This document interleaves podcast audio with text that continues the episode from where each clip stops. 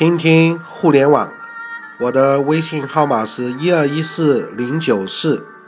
公众账号号码是43615235。欢迎喜欢互联网的伙伴可以打开您的微信通讯录，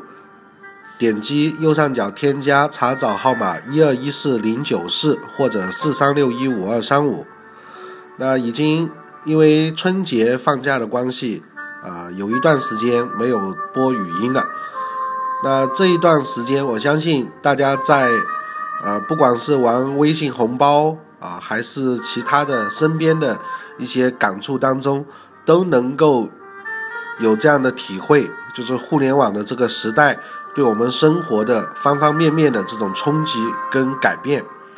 那么今天我们听听互联网，来学习一篇应该是比较长的一个文章，甲午大决战2014年互联网10大战争。那这篇文章呢，来自于好几位伙伴的创作那一个呢是阿德哥，还有温海华和邓超。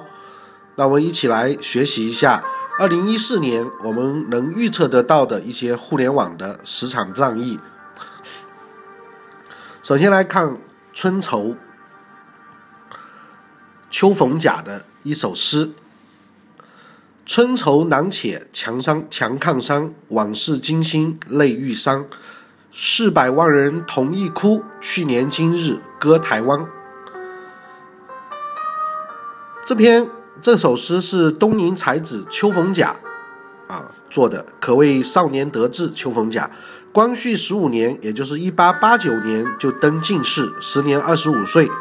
受任工部主事后，弃士从教，支持康梁维新，支持辛亥革命，但可惜天妒英才，1912年因肺病复发辞世。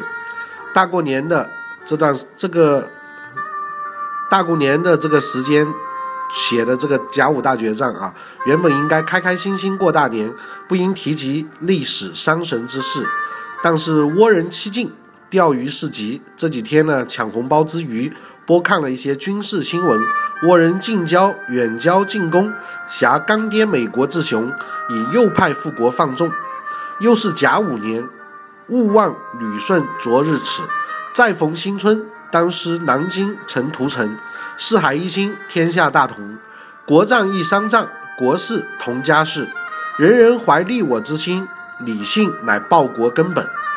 甲午之年，军事自有军人做主，互联网人更需进取报国。互联网领域2014年应该是不会太平。不信你来看看，微信抢红包抢到手酸，京东大新年宣布 IPO， 联想30日脱袭摩托。扯远了。那移联网席卷乾坤，电商业如虎如荼。2014年甲午年，互联网行业可能会发生哪些战争呢？拜年之余，阿德哥是分析第一场战争，阿里与腾讯必有一战。移动电商方面，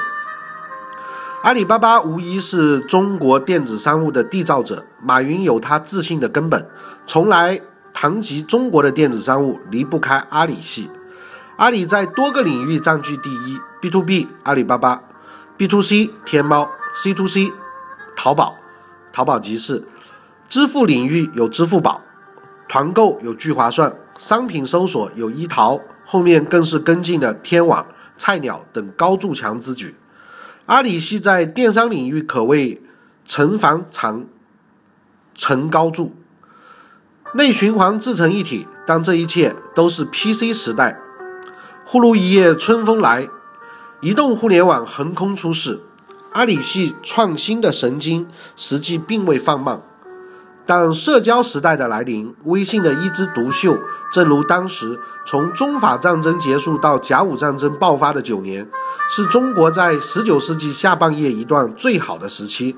国内无大乱，远东区缓和，暂时和平。以富国强兵为目标的洋务运动，历经30年，效果明显。左宗棠成功收复新疆，冯子材亮伤大败法军，刘永福黑旗屡创法军，日本兵朝鲜开化阵败等等。一句话，当时中国的国势不若倭寇，从2004年到2013年，阿里系度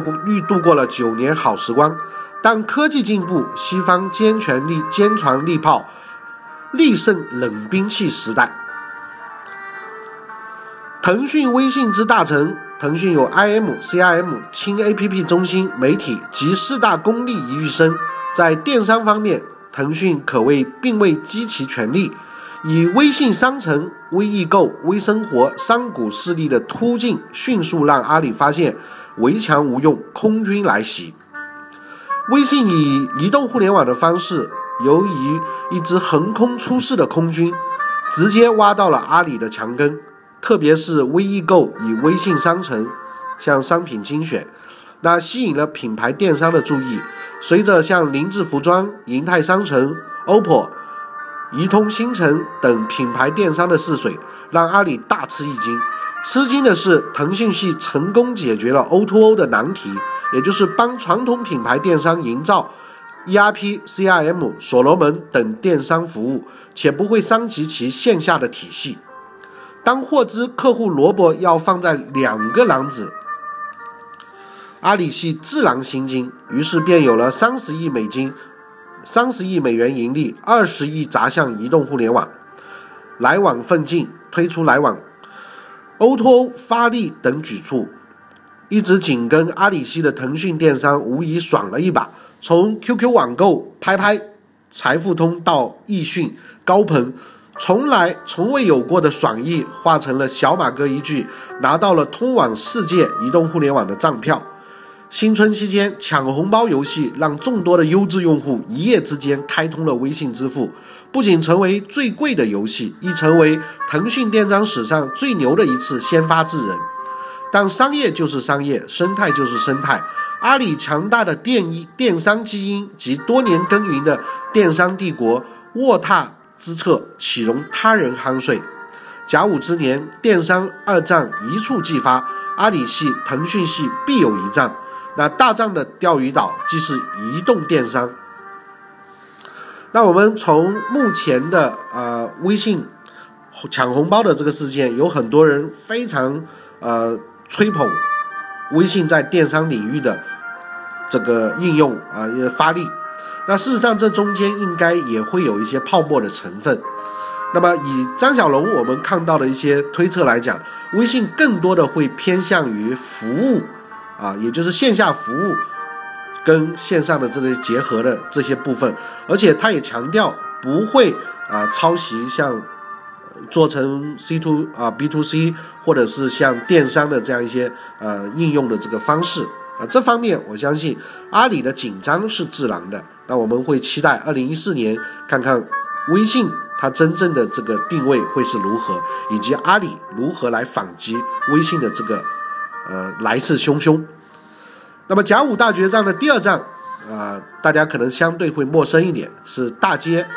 网跟 LinkedIn 必有一战。1月15日下午 LinkedIn 发布了公告称，任命原糯米网总经理沈博洋为 LinkedIn 中国区的总裁，那也是全球副总裁，负责中国市场的发展规划，使网站功能与中国用户的需求相结合。那么大家在升级最新的微信版本的时候，可以留意一下在功能栏目里面一些已经有了 LinkedIn 账户的这个绑定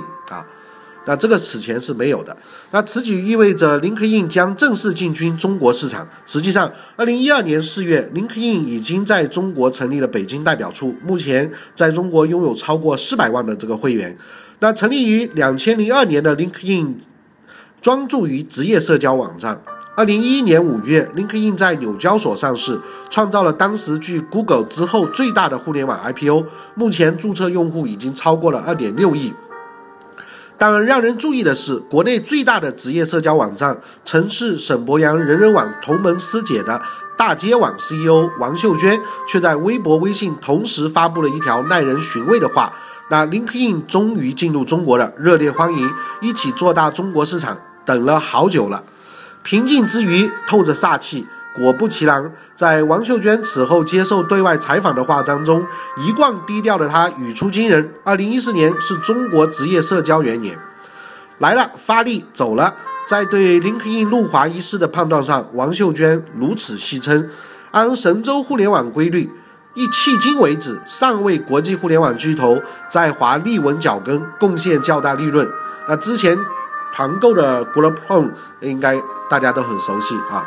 那支持王秀娟大话背后是大街网截至2013年年底的2500万注册用户。那王秀娟称 LinkedIn 路华面临两道门槛，第一个是政策的门槛，职业社交构筑的是中国经济形态与线索的经济图谱；第二个门槛即是本土化的门槛。尽管国内其他职业社交网站像天际网、洛林网、优势网等尚未发生，但 LinkedIn 路华是已经确定了。那甲午年的职业社交领域注定不会太平。据阿德哥的这个了解，大街网系列移动互联网产品已上线在即，期间也已低调完成了第三轮的这个融资，不排除甲午年将启动新一轮的这个融资计划。那么从社交的角度来看，我们觉得垂直类的这个移动社交应该接下来会开始不断的爆发。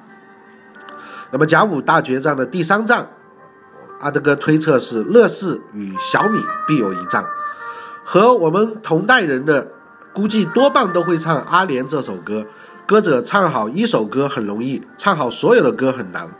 那《阿莲》这首歌的作者我们都知道是戴军，他非常聪明，选择了跨界，成功转型为一个杰出的主持人。那国内的互联网领域也有两个跨界暂时领先的公司，那第一个就是乐视，第二个是小米。那一家市值因此超过了400亿，一家呢估值达到了1000亿100亿美金。两者均是以互联网之声切入硬件，小米成为了国内智能手机的头牌，严重威胁了国内众多的山寨手机厂商。那乐视呢，则挑战了平板电视领域的跨国巨头，迫使他们平均价格这个降价一半以上。更是以乐视 TV 超级电视取代了互联网电视的这个概念。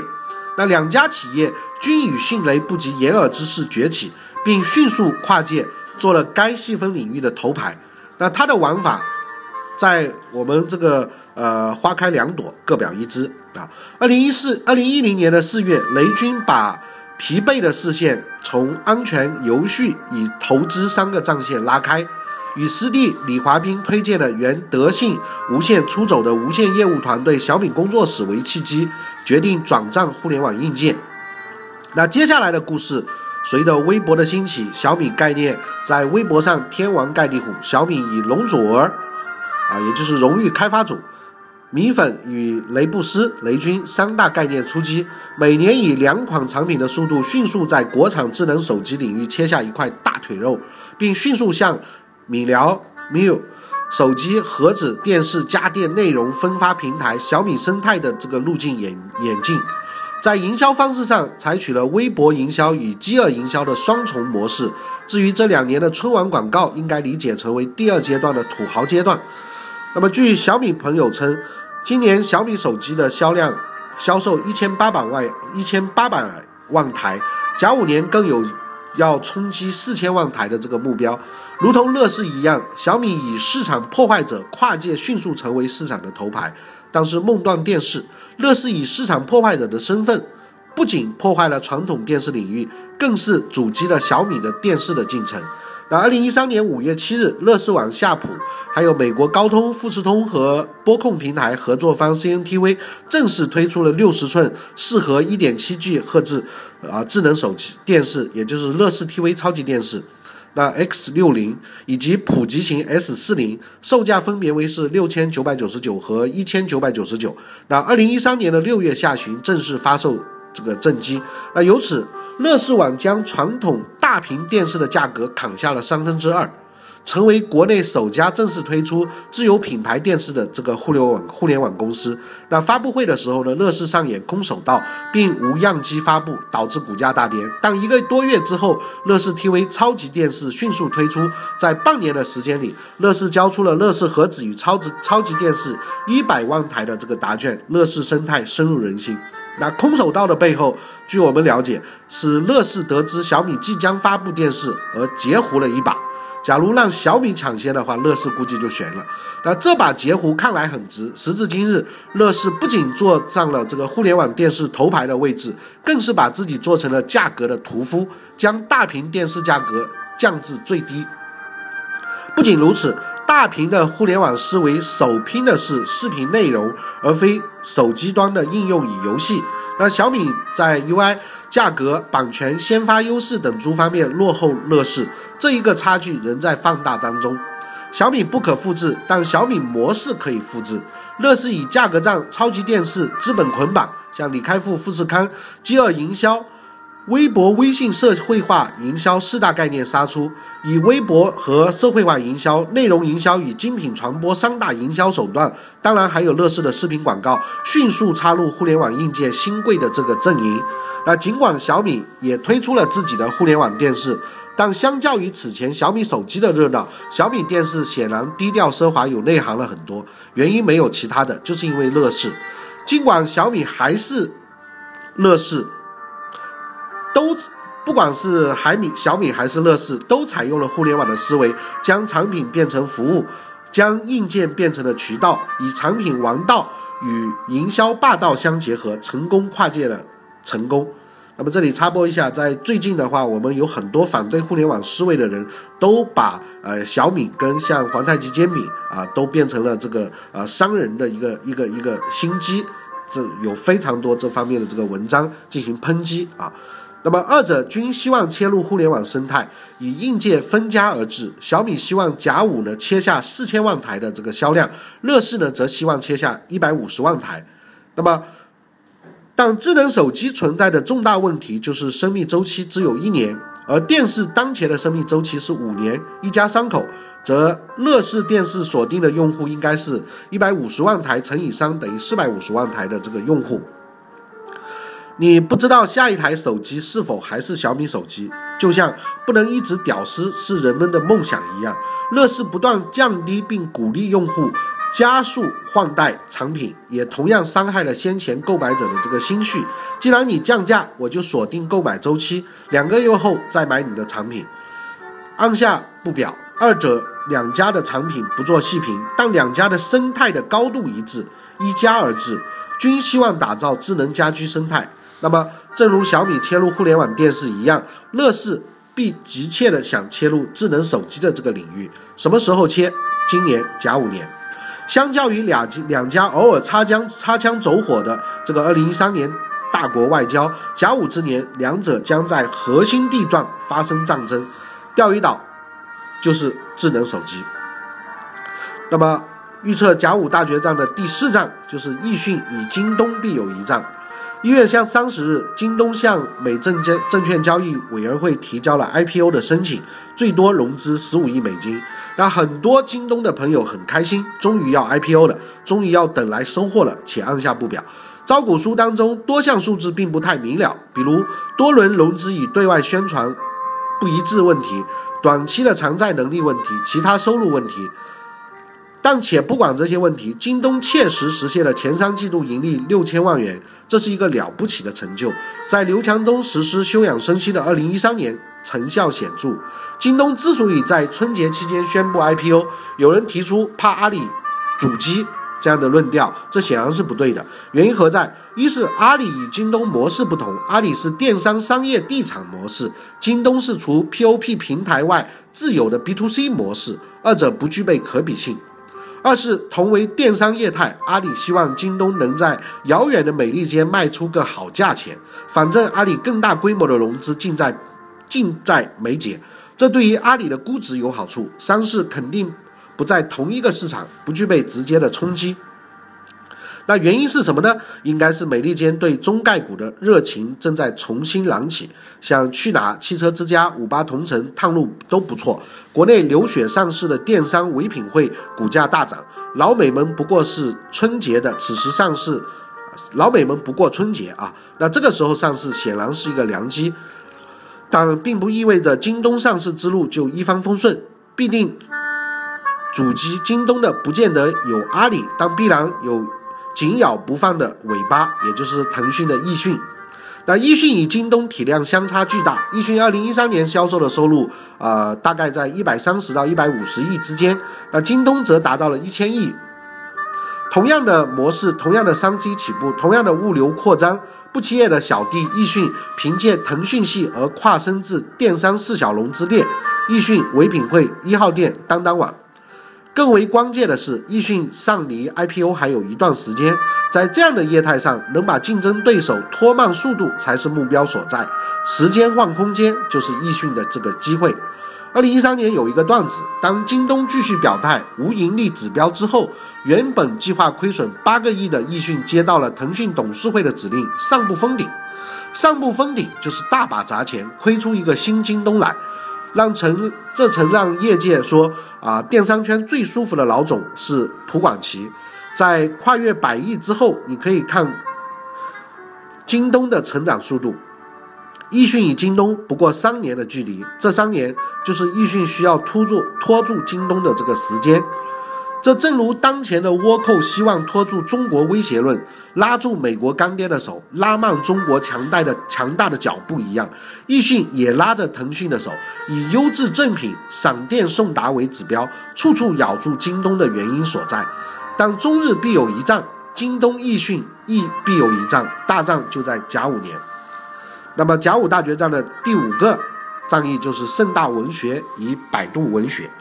吴文辉出走创世，罗莉被拘，侯小强皈依少林。百度收购纵横中文，一夜之间盛大文学一枝独秀，变成了三国杀局。明年我相信绝大部分我们现在看到的互联网企业，他们都会重渠道而轻内容生产。担纲盛大文学的邱文友一脸疲惫，在去年12月25日圣诞节这天，盛大文学与上海视觉艺术学院联合创办的国内首个网络文学本科专业正式成立。那现场像唐家三少、雪红、骷髅精灵等盛大文学旗下的白金作家被辟为该专业的兼职教授。盛大文学邱氏新政显然要打感情牌，要让更多的白金作家们留下来，但感情牌一般说来在创业型公司有效，对合约艺人真金白银的诱惑不小，诱惑何来？答案是创世中文、百度多库。创世中文网总编辑杨晨去年5月给出数据，作品总数已超过5万部，每天更新的量超过3000万字，正版点击过1000万，作者超过100位，拥有百度排名前100作家50余位。那去年6月8号，百度旗下的文学网站多库文学网上线，为了吸引作家，多库更将80%的收入给予作者，并采取快速垫付稿酬的这个方式。而现在呢，百度又以 1.915 亿元的这个价格收购盛大文学此前的对手纵横中文网。那内容生产源，也就是作家群体，是文学网站之根，而现在这些根在动摇。盛大文学2011年占据网络文学市场 70% 的这个份额，起点中文网大概占了 43%。 那盛世还在吗？那么人生更多的是命，是一位盛大文学忠诚坦言。你说小强在盛大5年最终也挂印而去，不说竹篮打水，也是更多职业经理人不好相比。实际上，盛大文学有2次 IPO 之举。2011年4月，曾秘密向美国证券交易所提交了上市的申请草案。不幸的是，赶上了随后爆发的中概股信任危机，那赴美上市大门呢就紧闭了。2012年，盛大文学再度提请 IPO 没有结果，最终在邱文友的斡旋及陈天桥的同意下，2013年7月，盛大文学获得了高盛及淡马锡约 1.1 亿美金的这个融资。但这与2012年旗下这个基金1500万美金获取的 1.875% 这个 1.875% 的这个股份，当时的估值约8亿美金相比，那此番估值刚超过6亿美金。视野，良机既过，噩梦轮回。陈天桥高估值梦没有死，但人心开始凉了。吴文金、侯小强的心先凉。吴是起点中文网创始人，侯是盛大文学的再造工程。那盛世不在，外方觊觎。值得注意的是，《盗梦笔记》的作者南派三叔开始在微信公众账号出现。那通过微信支付直接购买服务的读者人数比其他渠道高出了一个数量级。那么考虑腾讯可能将发力微信及移动端布局，或许眼光尚不在文学之上，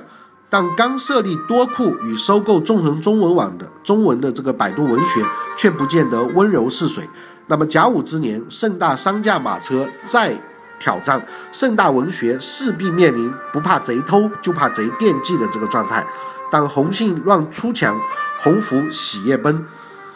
文人有时候偏偏喜欢贼。那甲午年呢，且看一场天天防贼与捉小商的这个战事。那么甲午大决战的第六战就是百度与360必有一战